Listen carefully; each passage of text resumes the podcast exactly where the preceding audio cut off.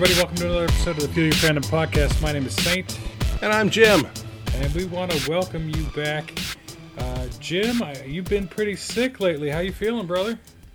You know, I have to issue an apology to everybody. The uh, the, the goose egg last week was totally my fault. Um, I, I, you know, I started having uh, symptoms that Dr. Google told me was pretty close to COVID, so I freaked out a little bit. Got my first shot down, but hadn't had my second one uh, until then.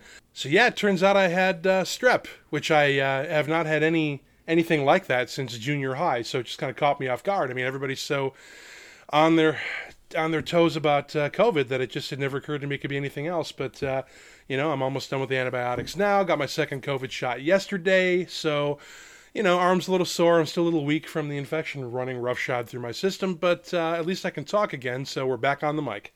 Right, you being not able to talk seems to be like a travesty, given that uh, that seems to be your natural propensity. So, Uh, an occupational hazard, I guess. But you know, you can't do a podcast if you uh, sound like uh, sound like somebody's choking the life out of you. So, um, but I'm glad to be. I'm on the mend and and uh, happy to be back in the saddle. well, I'm happy that you're back. I'm sure uh, uh, everyone else is happy you're back. Uh, I can't. I don't like to speak for other people, but you know, fuck it. I like listening to you talk, so why not? well, I hope somebody does, or else I'm really spinning my wheels over here. Right. So now, uh, one of the things I kind of wanted to have a discussion with you about, and I've been kind of waiting and, and, and eager and anticipating having this talk with you because it's something that's been first and foremost on my mind, given that uh, a large part of my fandom diagram happens to fall down on uh, comic books and comic book related media. Uh, and, and of course, video games and shit like that. But uh, comic stuff is super in the media these days. Is with the Marvel Cinematic Universe, the DC Extended Universe, and then all the different cartoons and TV shows and everything else. I mean, it's a huge marketplace right now. Yeah, it kind of seems like the only movies that are getting made are uh, sequels, remakes, really cheap horror movies, which are really inexpensive to produce, and then your sort of standard summer tentpole blockbuster superhero thing. Ever since Marvel really kicked things off 10, 11 years ago, um, superhero stuff is, is is hotter than ever, and it's it's what's getting made. Well, and the fun thing about that is uh, there's never been uh, specifically one type of comic property that uh, succeeds or fails uh, more so than the other. Uh, we have comics that run the gamut. I mean, you've got uh, your team-based stuff with the Avengers movies and things like that, but you also got room for comedy and you got room for a little darker shit in there. And you know, the X-Men franchise saw a little bit of that uh, interplay. The Spider-Man franchise has a little bit of uh, levity in it, but seriousness and the the kind of the thing that has uh, struck me recently um, is this turn of comics properties towards the edgier material, the the harder, uh, like horror dramatic episodes or the you know the thriller type things that are uh, maybe less uh, flights and tights and more. I don't know. I'm trying to think of a word, a way to phrase it, but uh, more darkly psychological, sort of like more looking into, like we talked about uh, an episode or two ago about how you know how having superpowers might actually kind of suck in a lot of ways you don't really think about. Um, you know the the famous Spider-Man maxim of "with great power comes great responsibility" is is just a very layered thing that keeps on boomeranging back into the culture because with great power comes great responsibility, and with great responsibility comes great psychological weight. So I think, you know, in the '60s we kind of had Superman, uh, or excuse me, Batman with uh, uh, Burt Ward and, and Adam West doing the the bang zoom kind of goofy campy stuff. But then, you know, at some point, and I think we'll probably be able to pinpoint pretty close to when this happened, uh, things turned a little bit, and people realized, hey, you know, if you're essentially a god among humans, and especially given the origin story of some of these heroes, you're probably going to be dealing with uh, with quite a bit of uh, of angst and and just pain Just that sort of like drives you forward to baggage. Yeah. yeah. and so the, the comics started to, as we realized that you know people are, as as we sort of drifted out of the very uh, sepia toned fifties and sixties and the the um, the post war era of you know chrome fins and white picket fences and a chicken in every pot, we started to realize, hey, you know what? People actually have problems. They have psychological issues. Rather than like the World War II vets coming back and just kind of shutting up about it and getting on with their families and lives, um, you know, the Vietnam vets came back and a lot of those boys were, were pretty fucked up. They had a lot of shit to deal with. And so, you know, there wasn't that, that expectation of stoicism anymore. And I think the horror of, of that war in the late 60s, early 70s, I think had an impact on the zeitgeist in a big way. And it started to turn the tide of entertainment away from being flighty escapism towards we can start tackling some uh, you know, we went through this horrible dark night of the Right. soul as, as a country. We can start tackling some of these these heavier psychological issues in our entertainment. And that of course was was reflected in all aspects of entertainment including as it turns out a lot of the comic based properties. Right, and and and and we didn't really, I don't think, see a shift in uh, comics, a proper comic medium, uh, until right around uh, uh, Frank Miller's Dark Knight Returns, yeah 1986 was a real real big year for comics Watchmen. Uh, uh, Yeah. the Watchmen. Watchmen, came out, Dark Knight Returns. and and uh, Alan Moore started uh, making some waves. Uh, so you know, and and Neil Gaiman started kind of laying some groundwork. So, you know, we started to understand that even though, you know, these comics were essentially dealing with brightly colored superheroes who like to punch evil in the face, that we could also start kind of looking at, at, at the fact that they're also human in a lot of ways. I mean, even if they're aliens or mutants or whatever else you, you your origin story is, Right. essentially you're, you you have superheroes that are kind of dealing with very human issues. Spider-Man was one of the first, very famously, to um, I've seen interviews with Stan Lee on talk shows on the Dick Cavett show uh, from the the late '60s, early '70s, where he's talking about how you know he, he really wanted to create a hero that. Well, yes, I have to uh, save New York City from the lizard, but then I also have to make sure that I bring Aunt May's eggs home unbroken and, and make third period algebra at the same time. He's, he's he's a very grounded human hero that has incredibly terrestrial concerns, in addition to trying to make sure that the entire city's not on fire. Right, and I think, uh, and, and in fact, speaking of Spider-Man, I think that Sam Raimi was the only one who's really tackled that kind of juxtaposition in, in Parker's responsibilities. Uh, he's done it. Certainly did it better than any of the other ones, of course, because we see, Yeah. you know, Peter delivering pizzas and having to, you know, do errands and shit while he's working. But Tomorrow morning, Spider Man, page one, with a decent picture this time. Move Conway to page seven. uh, uh, we don't see the the human side of them and often enough. And you're right; it, it seemed to be more of a shift towards, you know, this has to show multifaceted layers. It has to show that you can be a hero, but yeah, you are still intrinsically flawed like everyone else. Yeah, and the groundwork that uh, that Stan Lee laid with Spider-Man in the '60s and '70s, I think, like you said, really came to fruition in the mid '80s when we had stories like Watchmen, we had stories like uh, Dark Knight Returns, where a lot of people who didn't really buy into comics or who thought, ah, comics are for kids, those are those brightly colored magazines on the racks next to the uh, candy bars at the grocery store, we started to really understand that comics had an opportunity, and not even just an opportunity, but a responsibility to kind of grow along with their audience. So we wound up having uh, not just comic books anymore, not just the biff bang zoom, evil is punished after it gets punched in the face and everybody goes home happy, but we started having things like graphic novels. We started having actual literary stories happening uh, in, in, in an illustrated sense right around the mid 80s, right around that renaissance when when Frank Miller and, and Alan Moore and uh, a lot of those guys really started to kind of stake their claim into what comics would become over the next, well, until now. Well, up to and including now, and and it's kind of interesting to see because I mean, like I said, I grew up on Batman. I was always a huge Batman fan.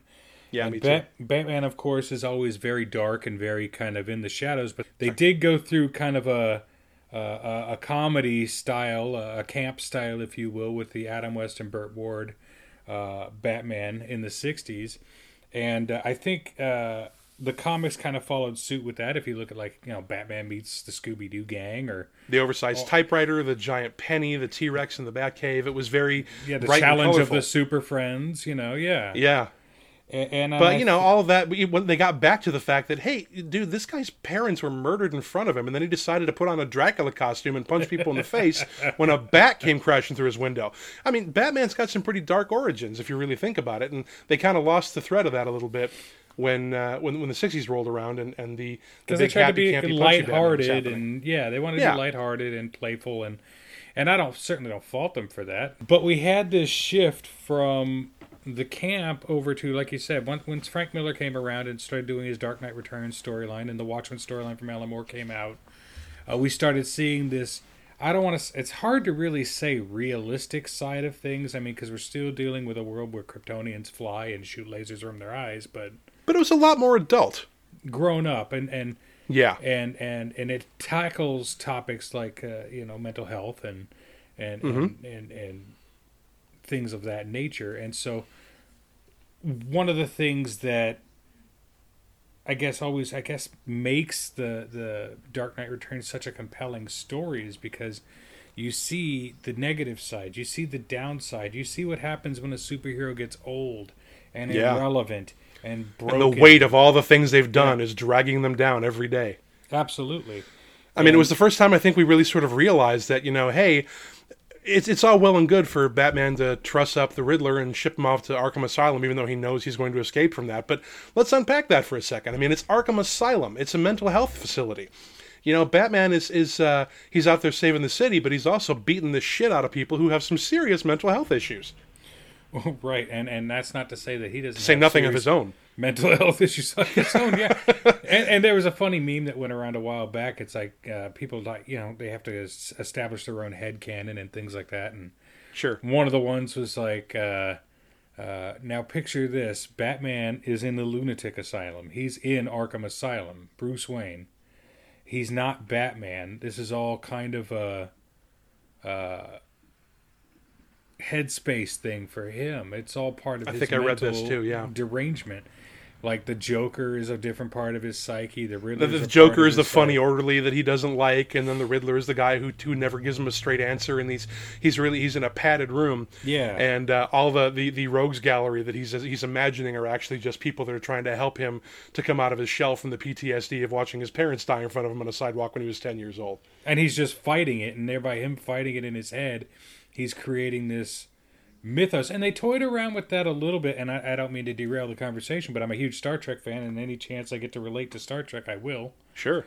Uh, they had a couple episodes of Deep Space Nine where they uh, toyed around with the fact that uh, uh, the whole concept of Deep Space Nine, uh, Star Trek in general, Captain Sisko in specific, was all made up.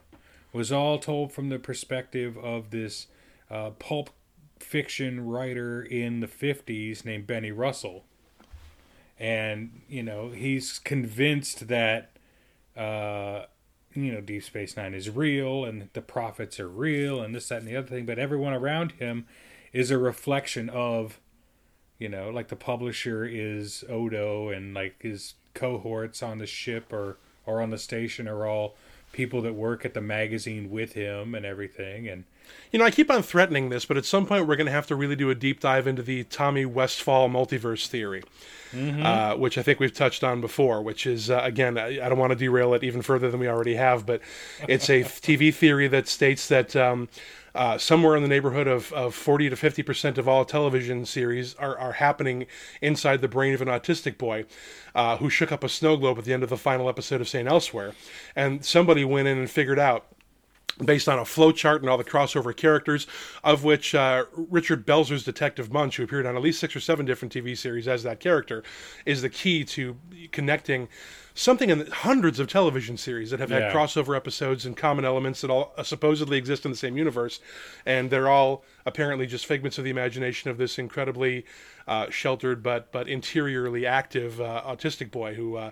Who, who shook up a snow globe on, on a television episode, and that's a fascinating. We'll have to do a whole episode on that. That's that's at least an hour's worth of content right there. But um, yeah, there's you know you can certainly uh, there are arguments to be made that that when you start delving into the psychological profiles of these people who feel compelled to put on costumes and punish evil, that you're going to start getting into some some sort of uh, darker, grittier aspects of, of these characters you come to know and love. Right, and and, and I know there's a lot of uh, you know family groups out there who talk about the the violence and the the swearing and everything like that, Sure. and they get all up in arms about, uh, oh, this is supposed to be a comic book. It's not for kids, and it's like, uh, well, we had the same thing going on with Lil Nas X recently with his uh, Yeah. song Montero, "Call Me by Your Name."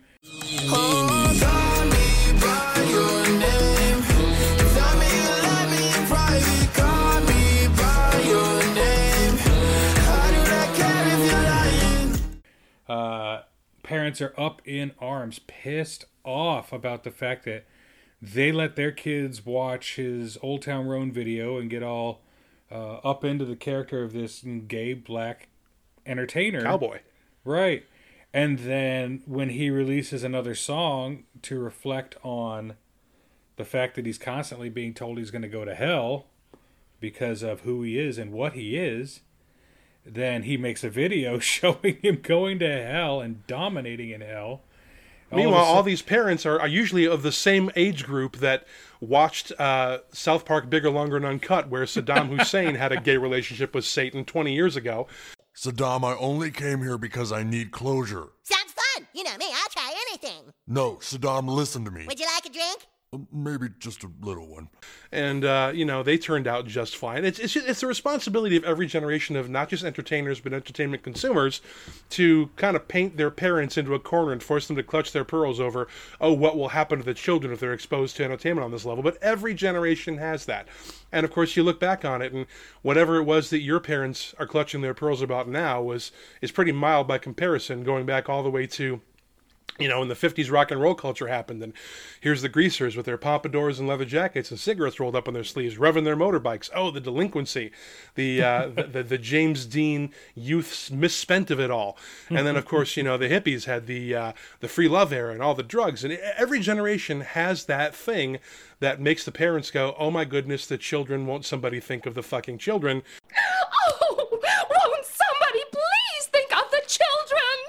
and you know it just kind of perpetuates itself forward and never really ends. It just you got to come up with uh, new and interesting ways to shock people. Right, and then I think that's what happened with with comics medium too, is because yeah. uh, we got to a point where telling these clean cut, you know, wholesome, gee golly gosh stories didn't seem authentic. Yeah, and, and, it wasn't true to the human experience anymore. Right, exactly that, and and uh, so we started getting things grittier things like uh, Frank Miller and, and Alan Moore and of course and there's a direct line you can draw from Dark Knight Returns directly to Tim Burton's 1989 Batman which was one of the first mainstream expressions of that. I mean you know certainly Dark Knight Returns and Watchmen caused ripples in the comic book world but it was largely contained to the geekosphere at the time which was nowhere near as prominent as it is now. And uh, the 1989 Batman film with Michael Keaton and Jack Nicholson was one of the first times that superhero entertainment really came into the mainstream. And I remember that movie being absolutely fucking huge at the time. It was mm-hmm. one of the mm-hmm. biggest things in entertainment that had happened to that date. And of course, you know, a couple years earlier, we had things like Ghostbusters, we had Indiana Jones. So we were starting to kind of like go back to the pulpy roots of these swashbuckling heroes like Alan Quatermain and, and Tarzan and all that, and begin to tell these bigger stories on the screen now that we had the special effects and the, the scope to be able to do it. Um, but yeah, I mean, it, it just kind of became a thing then and it's it's never really stopped. Right, and and and in and now we're kind of in this renaissance where yes, uh, we've we've got a couple of creators to thank, and I and I know it's uh it's a lot of people and it's a lot of creators out there, but anymore it seems like the combination of Evan Goldberg and Seth Rogen are kind of driving forward this this uh, darker edged comics medium as TV show kind of thing because they had their hands in Preacher. Mm-hmm. Which, if anyone's not read Preacher, of course, it's not a, a superhero comic by any chance, but it is a comic. It is a comic adaptation.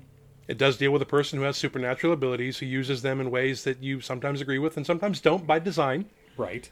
Uh, Kick Ass, uh, Mark Millar, I think. Uh, oh, fantastic book, fantastic movie. Right. And then, of course, uh, The Boys on on, on Amazon Prime, which of course is again another Evan Goldberg and, and yeah. uh, Seth Rogen thing, and uh, that of course is a super dark take. And we're going to jump into uh, talking deeper about those uh, shows as well, but uh, it's just kind of a neat thing, and, and kind of what brought this topic up for me is I started watching. They've got uh, Robert Kirkman, creator of The Walking Dead.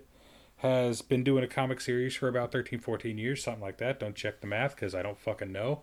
But he's been doing a series uh, called Invincible, and I'm not going to spoil it for anyone out there uh, because it's just a brand new. But the comic, if you've read the comic, you know what the hell's going to happen. But a lot of people are fresh faced to it. Like I know Jim, you haven't watched it yet, so It's definitely wanna- in my queue, and I, I've been meaning to catch up with it. I've just been kind of laid up with uh, with trying to catch up on work after being sick, but uh, I'm definitely going to check out Invincible fucking laid up with your can. laid up with your fake COVID. Oh, you shut up. Yeah, perfect.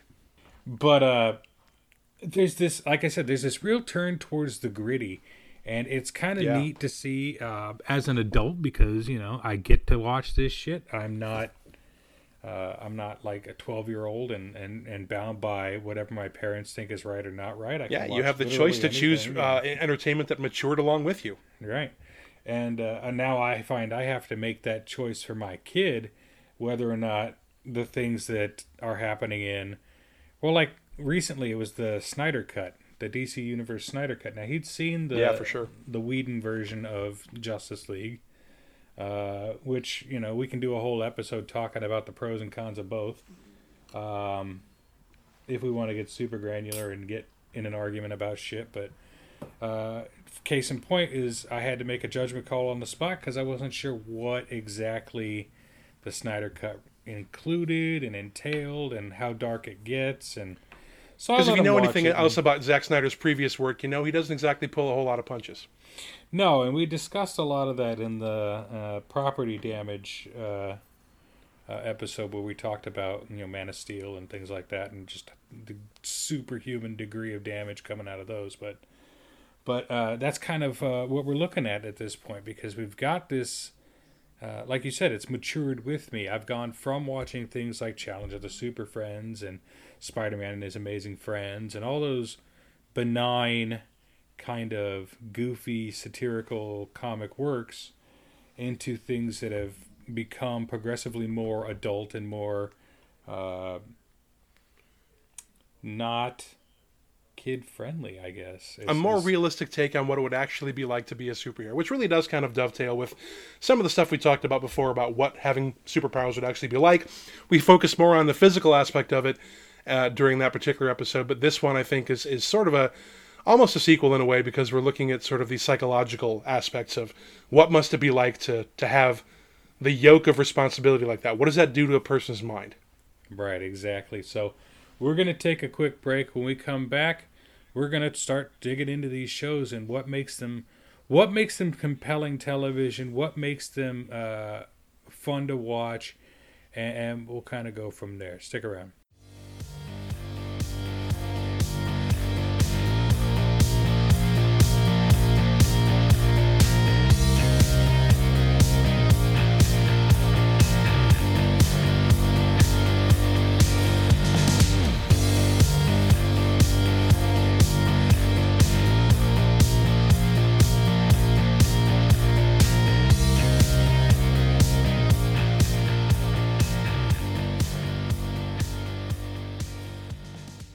Welcome back, everybody. So now we were getting ready to start talking and diving into this recent trend of uh, comic book media being uh, super dark and edgy, and and where it works and where it doesn't work. And I think we already started talking about where it kind of didn't work was in a lot of the DC Universe stuff uh, early on. It was very Yeah. heavy-handed and very dark for dark's sake, like Batman versus kind of crossed over into camp without even trying to in a way. Like the whole bats v soups thing was just kind of like martha! You know it was very overwrought. Why did you say that name? It's his mother's name. It's his mother's name. and just kind of comical on the screen even though it was just trying too hard to not be that. And that's kind of why it was that and that's why I think uh, movies like Wonder Woman and Shazam at that time were such a, a breath of fresh air for that franchise, Yeah. and an Aquaman too, to to a, to a lesser degree, but because they were weren't afraid to just have fun, they weren't afraid to be serious and be dark, but also lighten up when the moment hit, and and I think in a large degree that's where Marvel has kind of had it over uh, DC in in terms of you know why their market share is so high and why their fan base is so rabid is because Marvel has found a way to do this balancing act between the story that needs to be told and, and, and very positive and very emotional storytelling involved, but mm-hmm. also anchor it with heart and humor and, and, and really make it accessible. you know, kind of how life is. Not everything is always all grim or all sunshine. So to be able to uh, to have those moments where, like on the helicarrier, where you've got Tony and, and Steve staring each other down, put on the suit. The best thing that happened to you came out of a bottle, all that stuff. But then you also have like those moments where. Uh, rather than embracing and celebrating their victory, Hulk just side punches Thor into the middle of next week. But you, you've got those moments where things are, are, are serious, but then you've got those lo- moments of, levity, and and that's they, they've managed to, like you said, they they've really struck a fantastic balance with that. So nothing is ever too overwrought, and nothing is ever too silly or goofy. And again, that that really just makes it more like life, where there are peaks and valleys and everything. That man is playing Galaga. Thought we wouldn't notice, but we did. You know, Yeah. Exactly. but I understood that reference. Yeah, there you go. But uh, I think, like with DC's movies, uh, they've been really trying to find that balance and that level, and so they brought Joss Whedon in to do his hatchet job on Justice League, and you know it's been widely, widely panned. The disgraced Joss Whedon, The who now- uh, I'm kind of holding off on watching The Nevers, because uh, I've just heard that uh, even though it's kind of a, a great story whose time has come, his fingerprints are kind of all over it in a way that is unwelcome now. Oh, I know, and it's so sad because, you know, we talked about this with the cancel culture episode and sparkling consequences and whatnot, and so there's lots of Yeah. of of media out there that I really enjoy that has this sheen of horse shit smeared all over it now. Yeah, it really does. And so, I mean, I have a friend. Uh, I think I still have a friend. I haven't talked to him in a lot of time, but uh, he got super pissed off when Disney fired James Gunn and decided to just do a blanket ban on all things Disney. And we got into a heated debate That's a about wide that. swath. That's exactly what I told him. I said, uh, we got into this heated debate back and forth about it because he's like, well, I, I, I'm going to go on this ban. I'm not going to do anything that they touch because, you know, they did injustice to uh, this guy who didn't deserve it.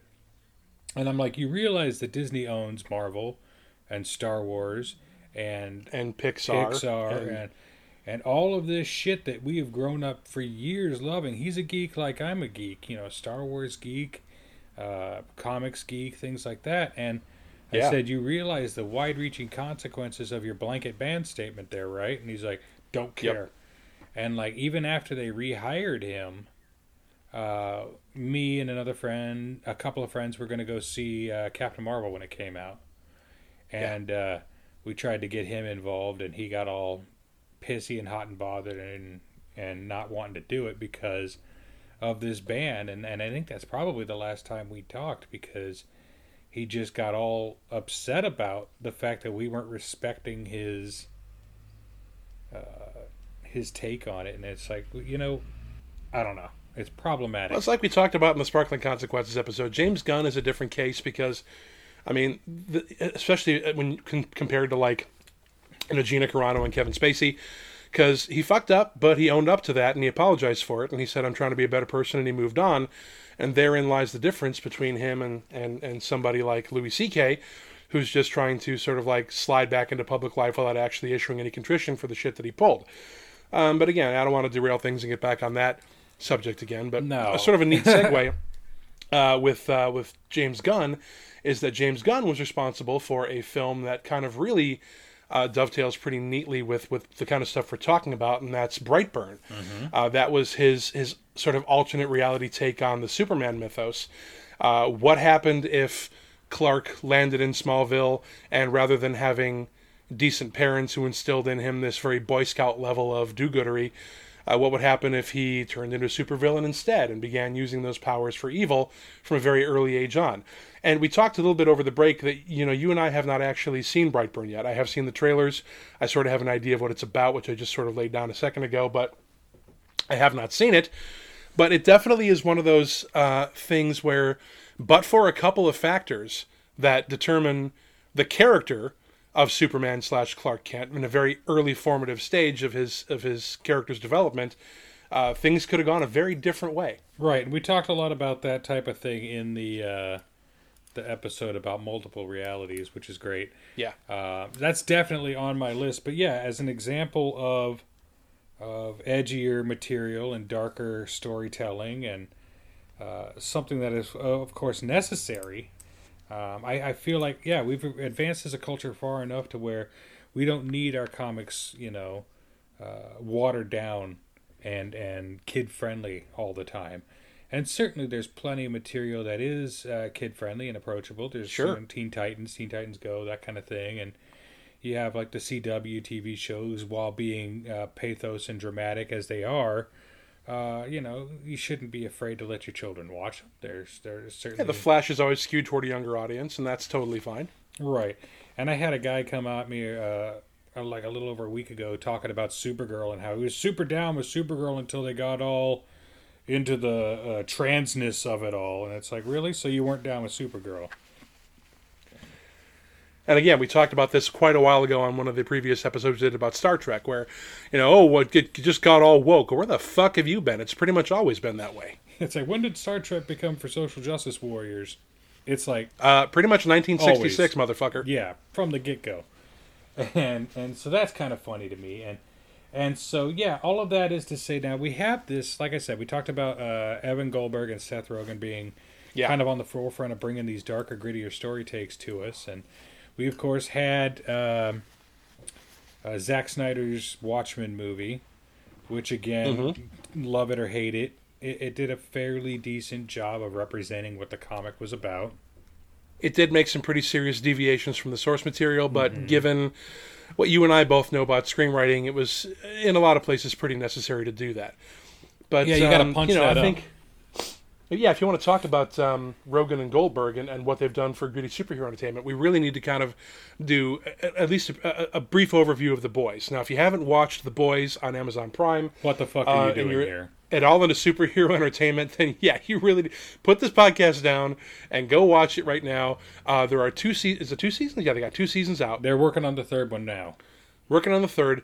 Uh, so there is a kind of a moratorium, I guess, on spoilers for that first season. But if you haven't seen The Boys, then hit your skip button for you know maybe three or four, uh, 30 seconds ahead on your your, your podcast app right now, because that uh, series opens up by letting you know exactly what it's going to be over the the run length. If you're unfamiliar with the story and haven't seen the comics, you may think it's just another brightly colored superhero drama It but it really not. isn't.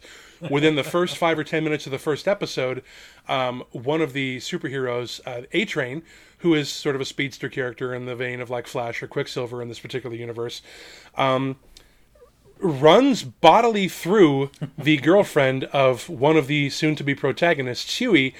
She's standing on a, a curb, and he's looking into her eyes, holding her hands, and they're having a heartfelt conversation. And suddenly, she explodes into a red mist of blood and giblets because her body has just been run through by this speedster character. And he Huey's gets left about half hold- a block up, He's like holding her hands, Yeah. and that's all that's left of her. covered in her blood. And, and A Train stops and, oh, I'm sorry, my bad. And you know, about half a block down. No, he didn't even Uh, stop. but- he didn't even say anything. That was the whole. Oh, you're right. He that didn't. was the whole thrust of it. He runs through her, looks around, realizes what he did, and then just leaves, takes off. Yeah, no contrition at all. none. Uh, so, and then here's Huey sitting here holding his girlfriend's hands after she exploded into molecules in front of him because she got creamed by this superhero, and uh, and that kind of kicks off. That's the inciting incident that sort of brings him into the sphere of and the involvement with this underground ragtag band of sort of self-appointed vigilante mercenaries, whose whole job it is is to uh, to defeat the supers. And in that universe, the the primary team of Avengers or Justice League superheroes is called the Seven, Oh, the seven. and it's comprised of oh the Seven, the, the Seven. It's it's comprised of as the title indicates, seven superheroes. Uh, that have kind of a shifting membership. It's always seven, but there's people that kind of float in and out of that collective over the course of the next two seasons. right. But um, they present a public face of being very rah rah patriotic Boy Scouty about protecting the populace. But Very as we soon League. discover, yeah, very you know waving the American flag and truth, justice, and the American way. And but then as we see over the course of the next two seasons, uh, that's just their public face of PR. And behind the scenes at their headquarters and their operations, those guys are anything but. And it's sort of like, especially with the character of Homelander, takes the the tack and the the approach that unless you were un, had an unimpeachable sense of duty and right and wrong, like they try to build into characters like Superman and even to a, a certain extent Batman, who refused to kill, even though it would be you know much easier to sort of wipe out the Joker. And, and you know that's another thing that's kind of if I can digress for a second here, Sure. been a, a very central theme of like the Batman character is that you keep putting him in Arkham, the Joker keeps escaping, he kills more people, so it weighs heavily on Batman's psyche that every time he doesn't kill the Joker, several more people die based on the fact that he didn't, but he can't bring himself to do it. It's kind of the trolley problem of uh, you know do you let the trolley careen down the tracks and kill five people or do you flip the switch and and uh, and and force it to kill one person you kill five people passively or one person intentionally what is the better choice in that scenario and batman struggles with that all the time and so does superman you know because good is forced to play by certain sets of, of ethics and rules that evil feels no compunction to follow Right. so, uh, but the boys takes this this idea that if you were essentially immortal and all powerful, as as especially some of these characters like Homelander are, you know, what's your motivation to to use that your powers for good, except in a very facetious, surfacey, public sort of sense, in order to keep your PR and your your public image from descending into the toilet. Once you're you're immortal, you have these gifts, you have these powers. What's keeping you from just using them for personal gain and and punching the shit out of anybody you disagree with, good or evil or indifferent? Right, and I talked about that a lot when I was talking about whether or not when I had Jedi powers, if I'd be good or bad or uh, whatever. Yeah. And, and it's the same thing. It's like I'd like to think I'd start off all you know benevolent and kind and and willing to help and and righteous. But pretty soon and- you'd be waving your fingers in the air at a cashier at the grocery store and then taking rent out of the till. You know, it's nobody is, is perfect and absolute power corrupts absolutely. So you would like to think that yeah, I'd use my powers mostly for good, but in, in certain instances, uh, you know, the Walmart's not going to miss this stuff if I can just freeze time for a second and cart it out under my shirt. Right, and we get a real sense of that with bo- on both sides of the coin too, with uh, uh, amazing acting done. And I got to say, I listened to a podcast the other day with uh, Karl Urban talking about uh, the boys and things like that. And he's just so humble and amazing and awesome to listen to. Yeah, I- he's I, great. I love that guy. And then to see the heel turn that he does as Billy Butcher is fucking phenomenal. Yeah, there's another guy that knows a thing or two about gritty superhero entertainment because he is Dread. Mm-hmm. Uh, he is uh, Bones in the uh, in the grittier new uh, Star Trek movies. Executioner he- in the he is- MCU. Yeah, yeah, he's he's uh, he's he's a guy who just maybe based on uh, the intensity of his of his outward appearance does tend to to, to fall into a lot of anti-hero roles. and and and of course so he's kind of got that energy as well that uh, i'm going to do what i want just what i want how i want it and you know you know what's going to stop me and get in my way Yeah, and if you don't like it, you can fuck off, mate. right and then homelander of course is the other side of that but very much the same kind of energy i'm a superhero the world loves me i can do literally anything i want you know? And the final scene of that final episode of the second season of The Boys is Homelander standing on a uh, the ledge of a of a Art Deco building next to some gargoyles, looking out at the city that he knows he can do anything with anytime he wants, essentially masturbating into the open void and just repeating to himself, "I can do whatever I want." It's just not the essentially absolute most. masturbating, actually masturbating You don't necessarily see it, but it's fairly obvious what he's doing out of frame, and it really is just a, a metaphor for uh, these guys literally getting off on the power they have, and, and the fact that there's nothing. If whatever they want to do, there's nobody and nothing that can really stop them from doing it. right and the whole thrust of of the uh Thrust. the boys gross the whole thrust of the boys so far has been you know power unchecked meeting you know excessive response and and so and we also have that theme in uh, a little bit of the uh, preacher series now i've only seen the first season Yeah. of the preacher series but Same I read, here. i read all the books back in the day garth ennis's books and they're Yep. absolutely fantastic uh, i highly recommend it a stellar example of the medium if you haven't checked them out. Right. If and for those who don't know what I'm talking about, the the be all end all of it is there was a, a demon and an angel who had a baby against heaven and hell's wishes. The uh, baby Star-crossed lovers story. The, the power. I I think I forget what they call it. The presence. Uh, ends Something like that, up yeah. ends up uh, taking the physical form of a small town preacher named Jesse Custer, and uh, it inhabits him. And, and as it inhabits him, it grants him the ability to have the voice. And what the voice is, is this, the ultimate power of persuasion. He tells you to do something, and it compels you to do that thing. Even if it's, hey, put a shotgun in your mouth. You know, okay, well, I guess I got to put a shotgun in my mouth. You know, It's implied that it's essentially the voice of God. He issues if he says something with enough conviction and with a certain tone of voice, it becomes an Holy undeniable, edict. irresistible command. Holy yeah, it, it must be Yeah. followed. And uh, so the whole idea is that now Jesse's got this uh, supernatural power uh, at his control, and he's so disillusioned with the whole prospect of organized religion as a whole that he goes on a mission to find God and hold him accountable. and it's very violent, very bloody. His uh, assassin slash whatever girlfriend, former girlfriend, and uh, a vampire are his traveling companions as the Yeah. forces of organized religion and heaven and hell are all hunting him down to try and neutralize this presence. So, uh, very compelling books, very well written. Uh, but again, another example of power corrupting, and but a, another great example of this uh, darker edged kind of uh, approach is uh, Mark Millar's take on uh, the teenage vigilante type superhero, the Spider-Man without powers, kick-ass. And Yeah, well, I mean, he's kind of got a little bit of powers. He's he's uh, he's unable to feel pain, uh, which I suppose is another one of those things like we talked about a bit ago. not always great.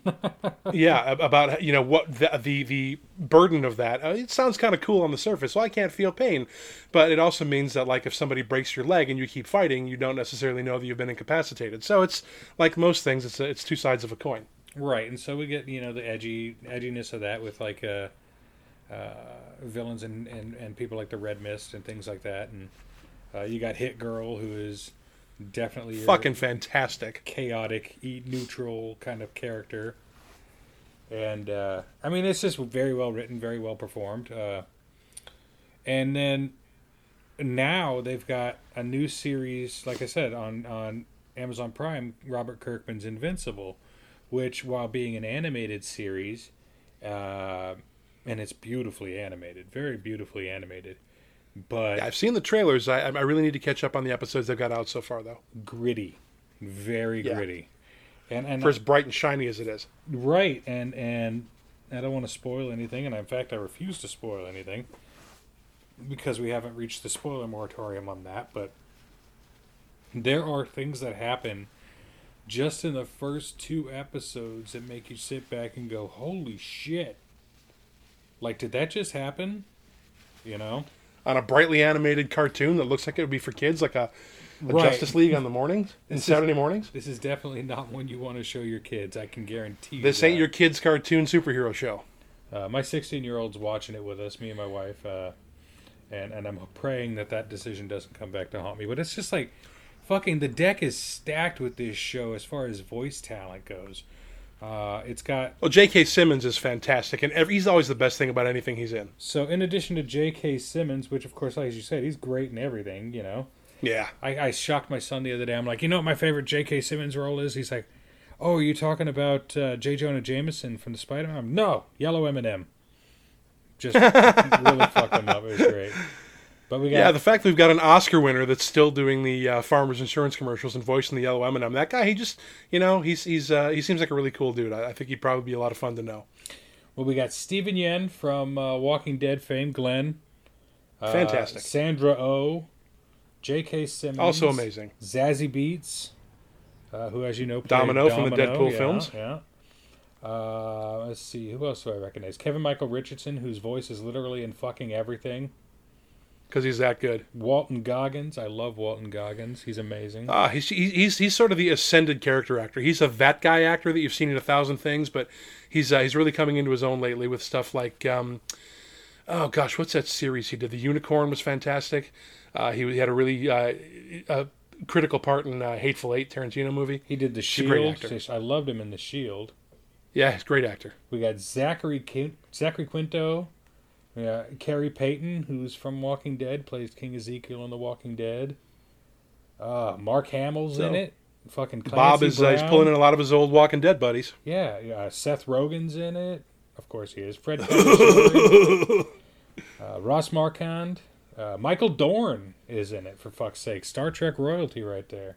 Ross Marquand, I mean- he's he's uh, he, he's got a voice uh, like a canvas. That guy, He he's the guy who filled in for.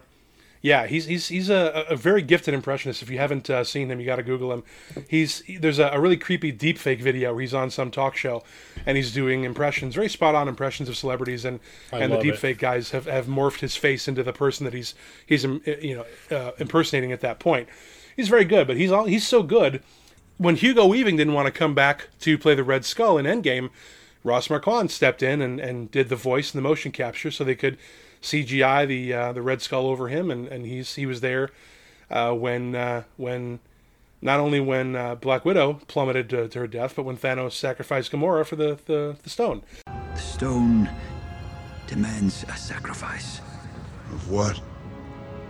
In order to take the stone, you must lose that which you love. A soul for a soul. So he's he's a fantastic actor. But yeah, just really um, if if the, the, the roster of voice talent on that alone does not convince you, you need to watch it. Man, I keep You going know, the down fact this that it's- list. It's absolutely crazy. Uh, Reginald VelJohnson, Justin Roiland, Sonequa Martin Green, Lenny James, Ezra Miller, Djimon Hounsou. Uh, fu- this is crazy how many good people are in this show. So yeah, okay, I'm I'm I'm I'm I'm sucking the dick of Amazon Prime's uh, Invincible right now, and and rightfully so. If you haven't seen it, I recommend you go out and see it. We'll do an whole episode once the season wraps up but uh, yeah, I mean, it's such an amazing time to have these these darker takes, and and when we come back from this next break, I want to kind of break down uh, what's right, what's wrong with the ability to take uh, a property and make it you know grimdark for grimdark's sake. So uh, stick around.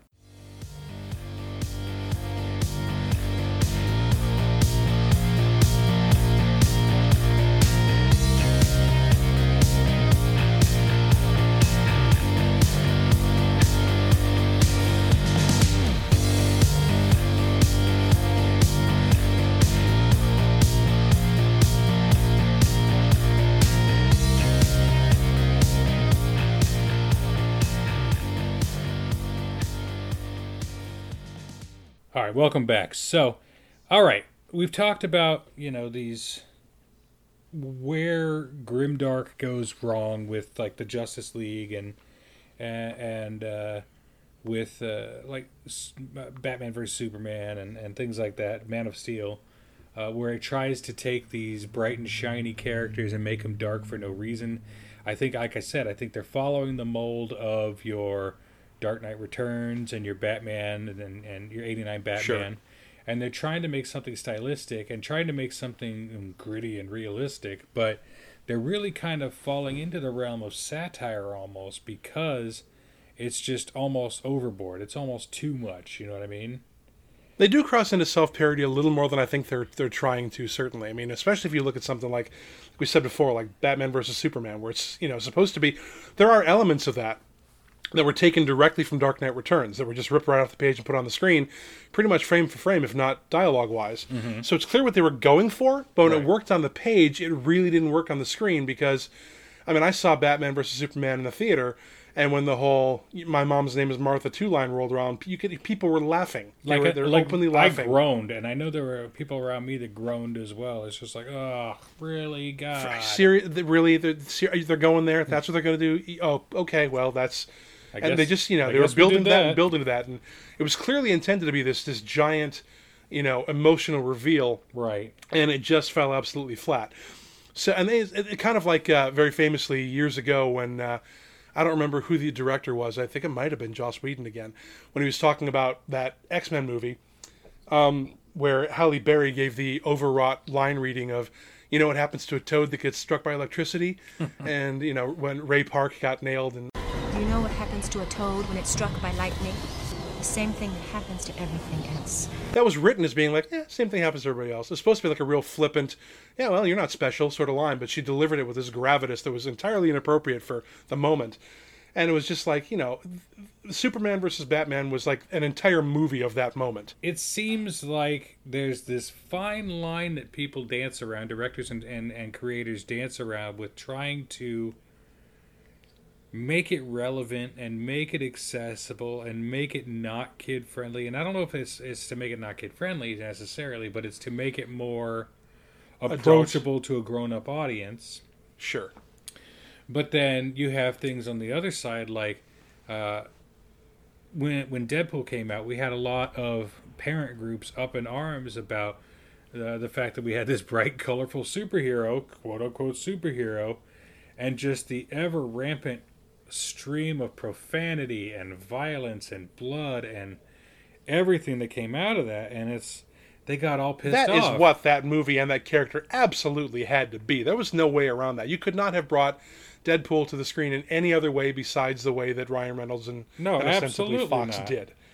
All right, and so it's the same kind of thing that we've got with, uh, like we talked about Little Nas X a little bit ago, and how Yeah. uh, parents just fell all over themselves loving Old Town Road and the, the hit that it became, and, and and and jumping on the Little Nas X bandwagon without necessarily agreeing with who he is or knowing who he is, or acting like you care about who he is, and then when Montero came out, which I still haven't listened to. I need to uh, sit and listen to it. But when Montero came out, they're like, "Oh my God, my kid listens to you! How dare you!" And it's like, first of all, I never said I was a a, a for children recording artist. You know, that's on you. If you're not the one listening to the music and telling your kid whether or not it's appropriate for them and helping you know, decide what they're into. That's on you as a parent. That's your bad parenting, not my. Ba- I'm an artist. I'm gonna do what the fuck I want. You know. Or I remember reading a whole lot of pearl clutching and a lot of Karens getting super pissed off because they watched the Grammys this year. And, uh, you know, Oh, yeah. artists like Megan Thee Stallion and Cardi B were winning awards. And, oh my gosh, that, you know, the whole uproar with Ben Shapiro about WAP and just the, the you know, gosh, how horrible is this? You know, I guarantee you when you were a kid, you wore out your cassette of Straight Outta Compton. So just shut the fuck up about all of this fake outrage uh, about how it's not for. It, they don't purport to be for kids. If you don't, if you know nothing about artists like Nicki Minaj or Cardi B or Megan Thee Stallion, then you you don't have any room complaining that your kids are listening to their. That's your that's on you. Right. Is totally on you. And It is a 100% Don't outsource your parenting. responsibility as a parent to the artist. That's not. It is. It really is.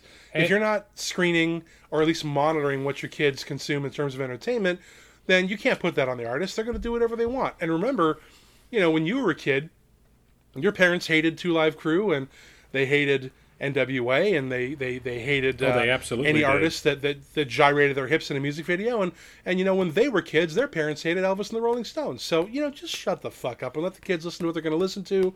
It's not going to corrupt the children any more than whatever you listened to when you were a kid did you. So just back the hell up and let people like what they like. Right, and but it's again, it's it's that whole strand of, of pearl clutching, like you talked about, that you know it, it it goes on hand in hand. Like Deadpool had this mad outlash against it, and they had to come out and say, "This is a rated R movie, you idiots." It's And I think I remember right seeing there. a couple of trailers. There were a couple of YouTube videos where Ryan Reynolds basically came out and said, "Hey, look, don't bring your kids to this. Mm-hmm. Don't. It's not a PG-13 movie. This is an absolutely an R-rated movie, and it's R-rated for a reason. And if you know anything about the character, you probably understand some of the reasons why it is that. And if you don't know anything about the character, then don't come and see the fucking movie. Mm-hmm. or maybe watch certain- it first and decide. Right. And in certain cases, I think maybe there was a little bit of Streisand effect on that. You know, being able to come out and get ahead of that and say, "Hey, this is a an adult film," kind of propelled it to being one of the biggest money-making R-rated movies ever, and certainly one of the biggest uh, R-rated superhero films ever. It's one of the only ones. Um, but you know, it was just it had to be what it had to be. But then, you know, on the other side of the coin is like I think the quote-unquote gritty reboot um, it's it's great in certain instances, uh, but then I think it gets overwrought in a lot of cases too. There are certain properties that just don't need a gritty reboot. There was a movie that came out a couple months ago that I kind of thought about seeing but didn't because one of my personal boycotts is uh, I'm not a big fan of Mel Gibson. Ever since some of the shit that came out about him a couple years ago. Are you likes to get talking about the. Santa movie? Yeah, was it called Fat Man or something? or what the hell? I didn't. yeah. Fat Man, a gritty Santa reboot. Which I mean, come on, really?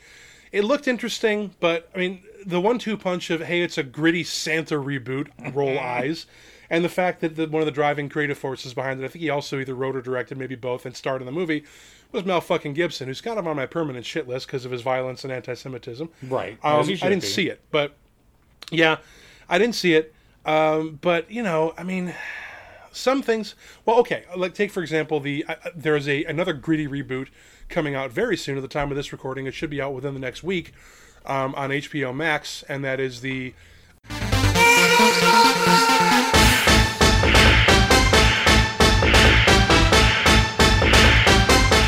Then I really hope they keep the music because as, as as cartoony as the original movie was, it was kind of gritty for the time Yeah. in the nineties. Right, but it's so Um, ridiculously dated now.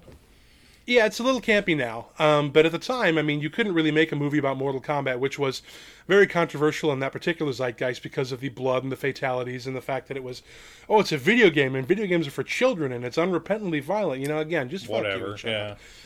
Um, but you know, I've watched the trailers for the new version, and it looks really, really good. Not just for the greedy reboot aspect of it, but also for the fact that they have actually cast a very, very large amount of Asian actors to actually play the Asian characters. Hey, which, shocking. especially in the current climate, with all of the anti-Asian violence that's occurring in the the, the, the particular time period that we're living in, that we're going through, I think is pretty great because.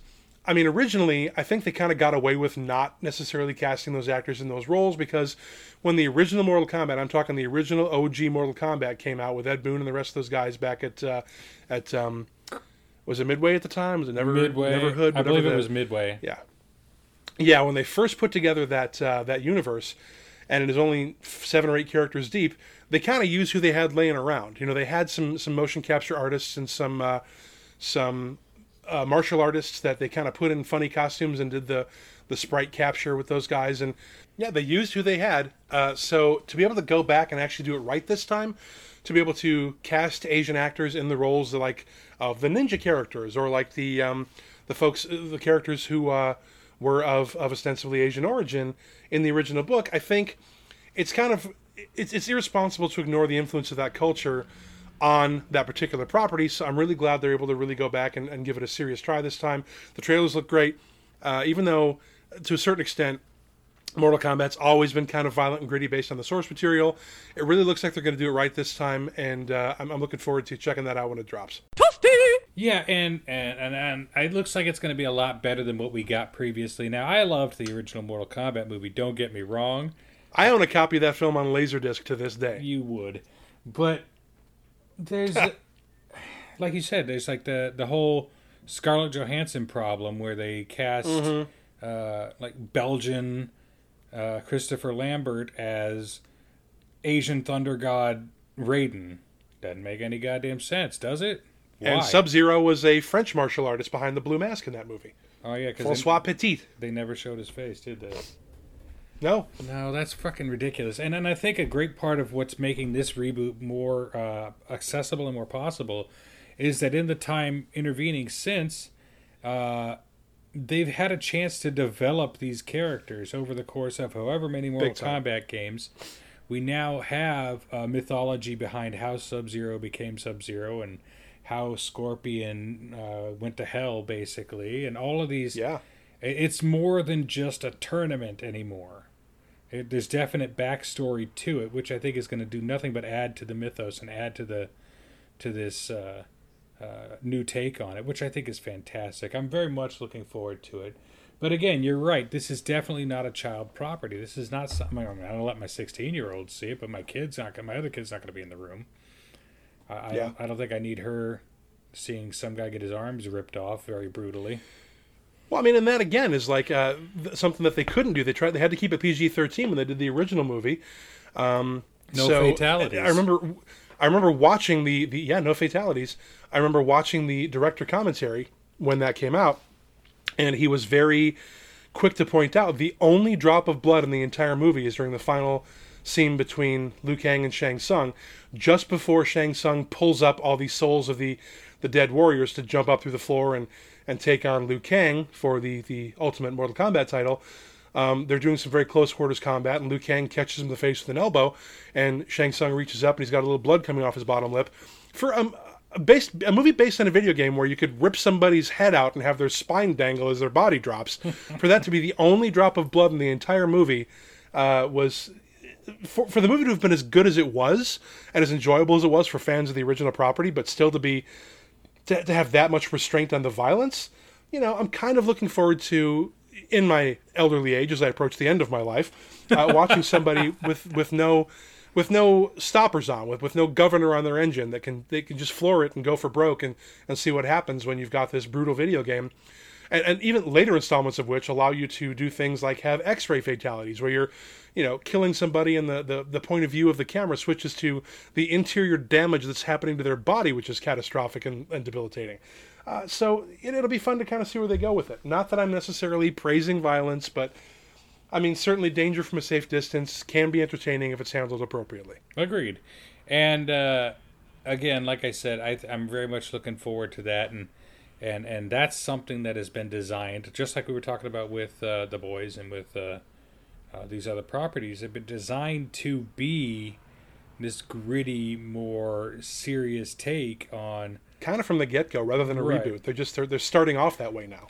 Right, and I think that's where we get uh, this disconnect between the grimdark DCU shit and and like because I mean we've had dark and and and twisted kind of comic book type stories before. Never forget we had Blade uh, back in Sure. the '90s. Was it '90s and early 2000s, something like that, when the Blade movies? Yeah, but a lot of that out? stuff was pretty indie at the time. There were a lot of indie indie books that were that were able to explore those things, but only in the last maybe 30 years have we really seen a lot of mainstream titles in both comics and in movies based on those comics Right. that have really felt comfortable exploring these darker psychological themes.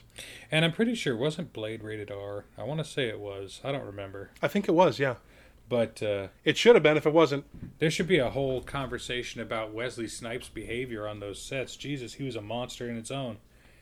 But Well, yeah, but he also, you know, grudgingly does deserve credit for essentially, if you really want to get down to brass tacks about it, that was the sort of the the very beginnings of what became the Marvel universe. I mean, even before Spider-Man, we had Blade.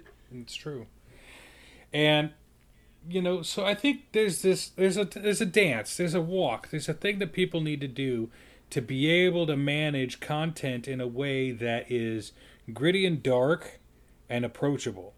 Because Yes. certainly everything that happens in the boys, holy shit, gritty and dark, violent. It never lets up for a second. and extreme but it's a it's very much necessary in the vein of the story that they're telling it's not excessive it's not Gratuitous. outside of the realm of believability for this universe what you Right. see is what you expect i feel the same way about preacher it's it's it's definitely uh, very beholden to the source material without really going Sure. too far over the line uh, whereas you get things like Batman and Superman, and you know you have this source material that can be can be dark and grown up at times, but by and large it's more colorful and and and comic booky and kid friendly, and and so to take those properties and make them into something that they are not, I, I feel like that's the dividing line with the boys, with Preacher, with Invincible, with like The Walking Dead, for instance. That's a comic book adaptation too that a lot of people